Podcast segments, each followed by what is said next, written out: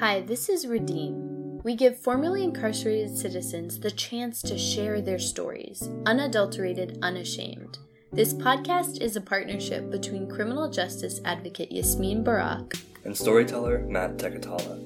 Each episode offers a compassionate glimpse into the life of an American on a quest for redemption, along with the difficulties they face and the victories they celebrate.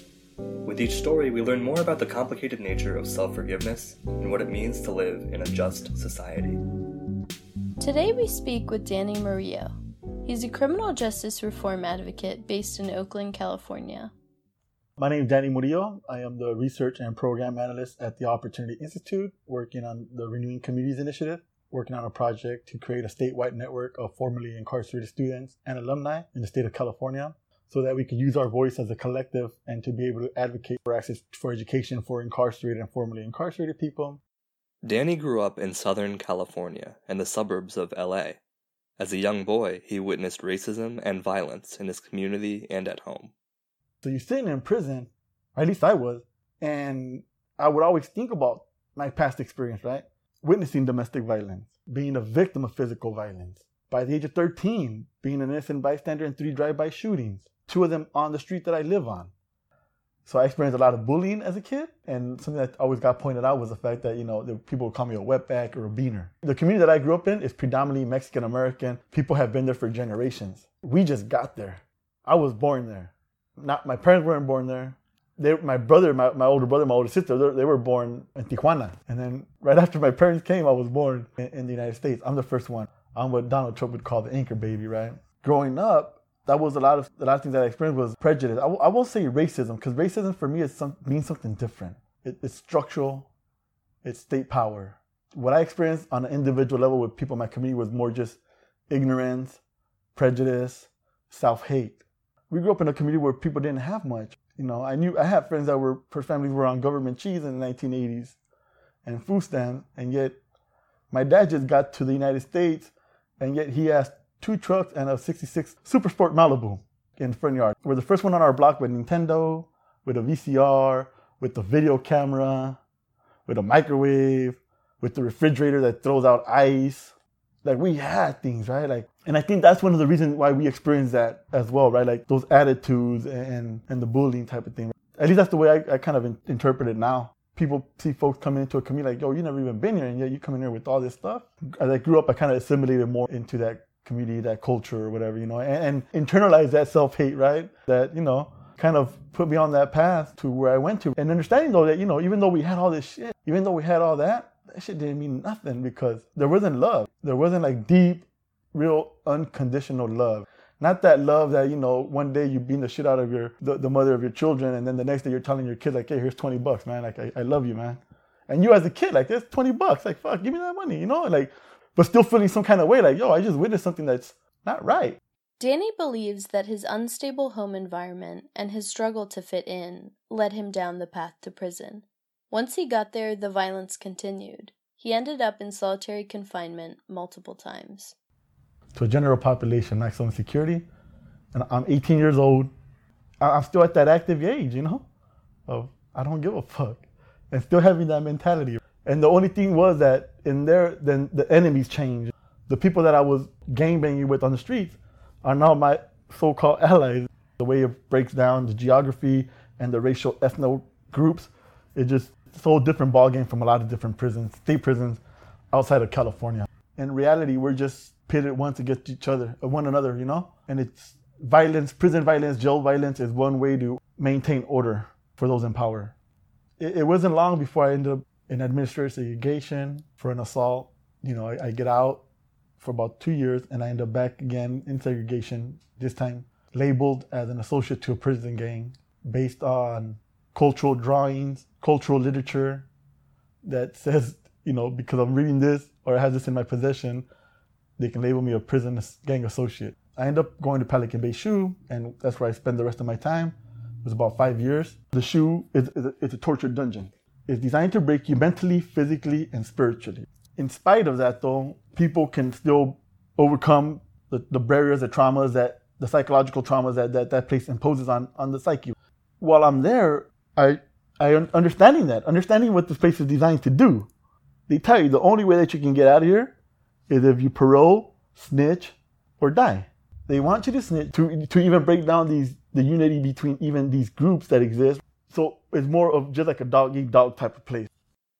So how did Danny end up in a supermax prison?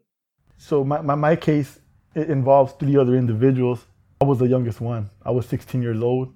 The other individuals were about 18, 19, and maybe like 22, 23. And the oldest guy ended up getting a life sentence.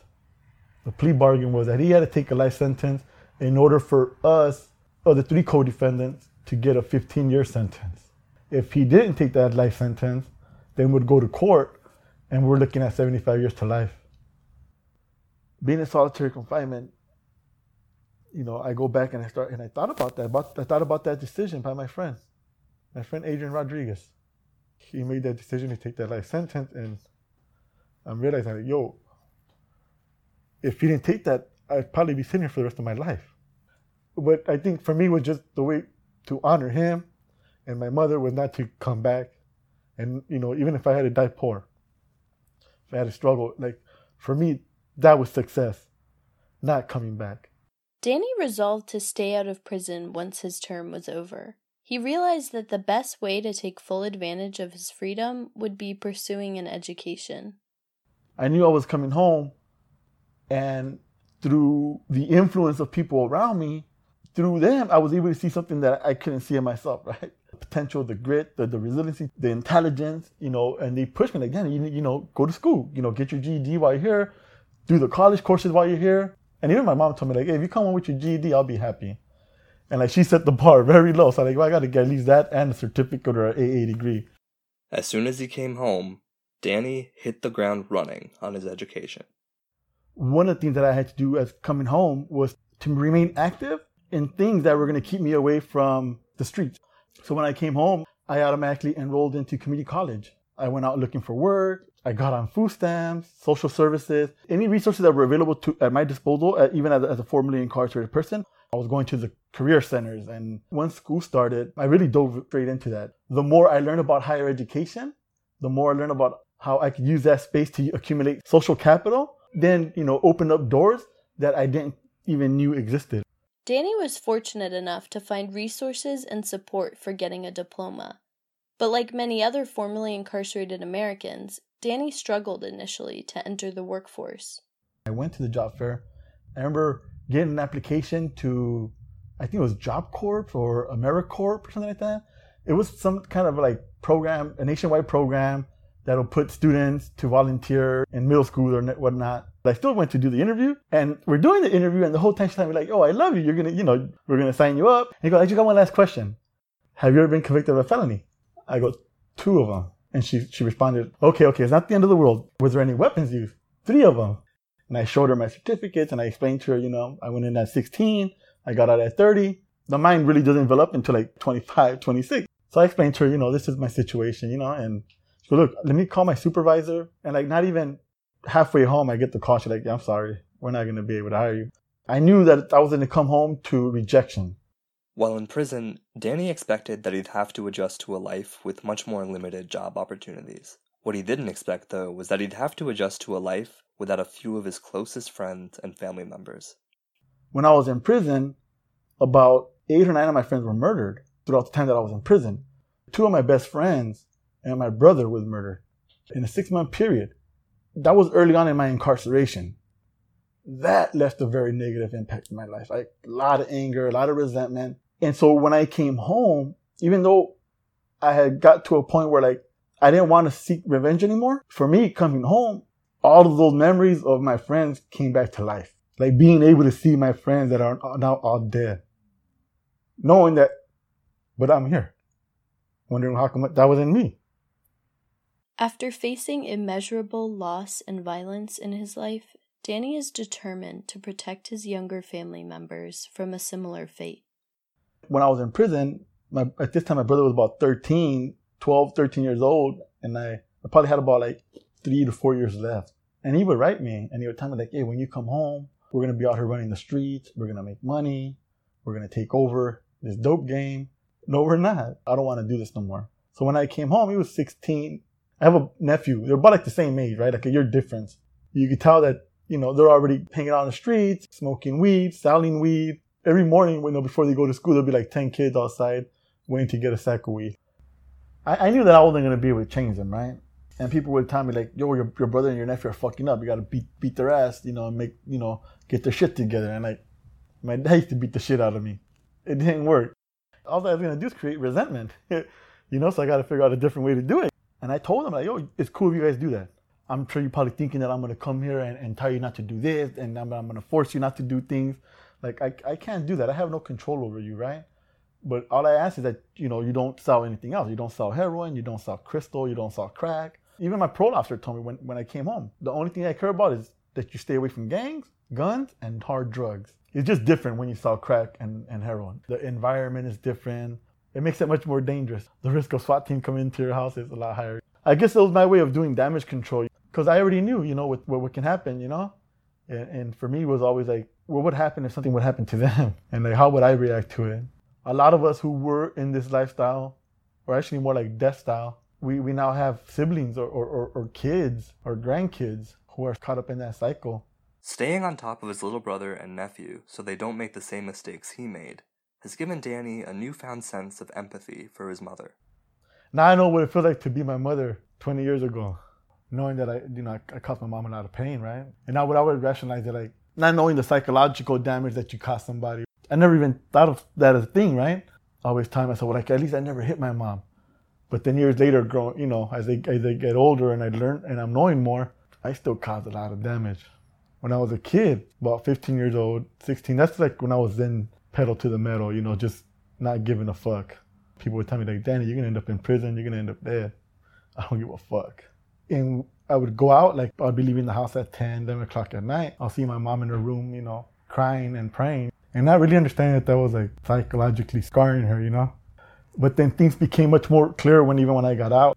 We'd have these conversations and she would tell me that every time she gets dropped off from work and she's walking home, that before she even makes the, the right turn to walk to go down Cheshire Street towards our house, like in her head, she's praying and praying and praying that the SWAT team ain't there, that the paramedics ain't there, that that the police ain't there.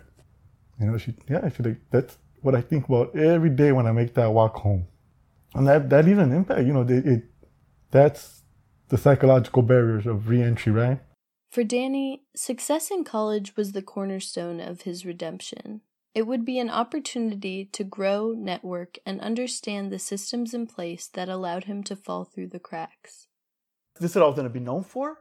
I, I think that I was going to be known for being a formerly incarcerated person and doing this work.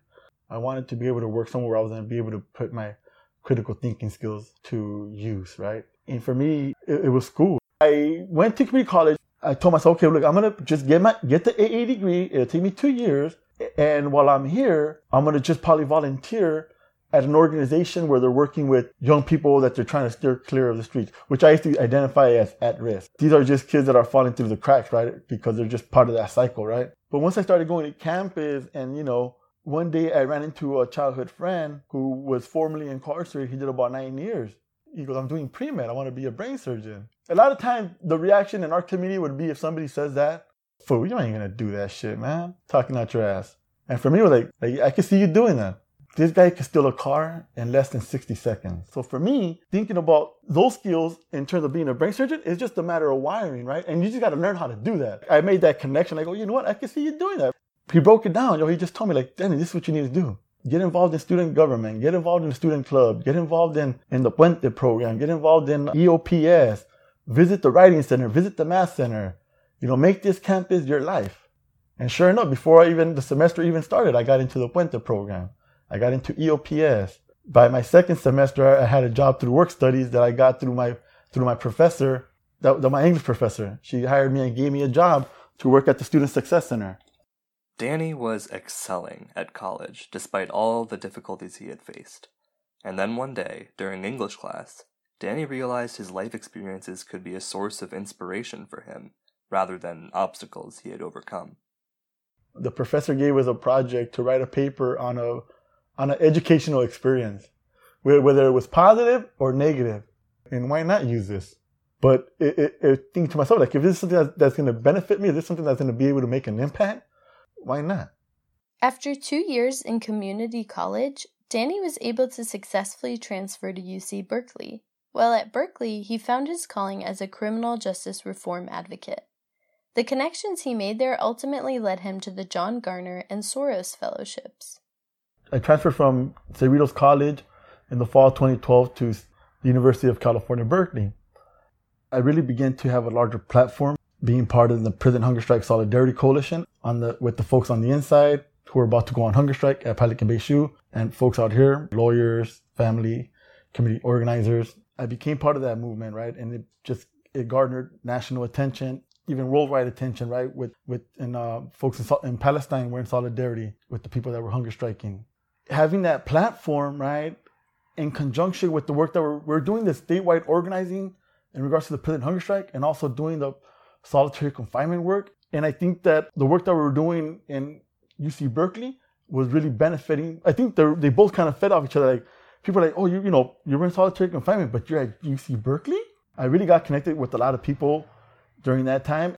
When I graduated, I then went on to serve as a, a John Gardner Fellow at, at, the Vera Institute of Justice and at Rutgers University. So, you know, I went out there and, you know, made more connections. And coming back doing the Soros Fellowship, I've continually, you know, doing this work, continuously been able to build networks with different people. That's one way to measure success. I've been able to, to put in contact with whatever it is, right? Which, whether it's to introduce, introduce them to a fellowship, introduce them to a professor, introduce them to an opportunity that existed before, but they just didn't know that they had access to it. And seeing people succeed, right? Seeing people get admitted into PhD programs, into master's programs, into, you know, undergrads at Berkeley, UCLA, people coming home because I've written letters of parole to folks that, that, that served 30, 40 years. I tell people when you come home, if, if higher education is what you want to do, I can connect you.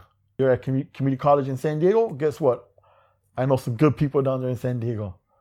You're in LA, I know some people in LA. Danny clearly derives a lot of fulfillment from connecting formerly incarcerated people to crucial educational and professional opportunities. He doesn't want people's past mistakes to define them, and he undoubtedly extends this belief to himself. Well, I don't define myself by my record it's something that I did when I was when I was a kid and something that I was involved in, right? I, to, in, in context of the environment that I grew up in and what I knew for me, doing what I was doing at that age, that's what success meant to me, or that's what the resources that were available. While Danny is committed to advocating for formerly incarcerated people, he also recognizes the importance of self care. Trying to get back into working out and yoga. I do, but I don't do it a lot as much as I would like to. I, I love the yoga because I know it does help me. I had, I had different experiences where like I realized like something was wrong with me. I've learned to now know what it is or, or, or name it. Anxiety, PTSD, or at least that's what I've been diagnosed with. Working out, like I said, kind of it kept me balanced. It, it, stopped me from you know acting all jittery. Although I did a lot of calisthenics, the running and, and, and the jogging, and I love I love that. I also did like a lot of bench and weights and stuff. Besides that, you know, I, I love to travel. Before I got out of prison, I told myself that I don't know how I would do it, but I wanted to go to uh, Mexico City, New York City, and Havana. Turns out I've been to all three of them. If there's one thing Danny enjoys doing more than anything else, though, it's spending time with his nieces. I have three nieces Eliza, Delilah, and Cassandra. My anchors. They, they definitely inspire me to, to leave this place a better world. I, I hope that whenever they're with me, or when they're not with me, that they remember me as, you know, someone that brought them happiness or whatever it was, I, I didn't bring them trauma. I brought them peace and love. That was Danny Murillo. He's a criminal justice reform advocate based in Oakland, California. Thanks for listening to Redeem. We'll see you next time.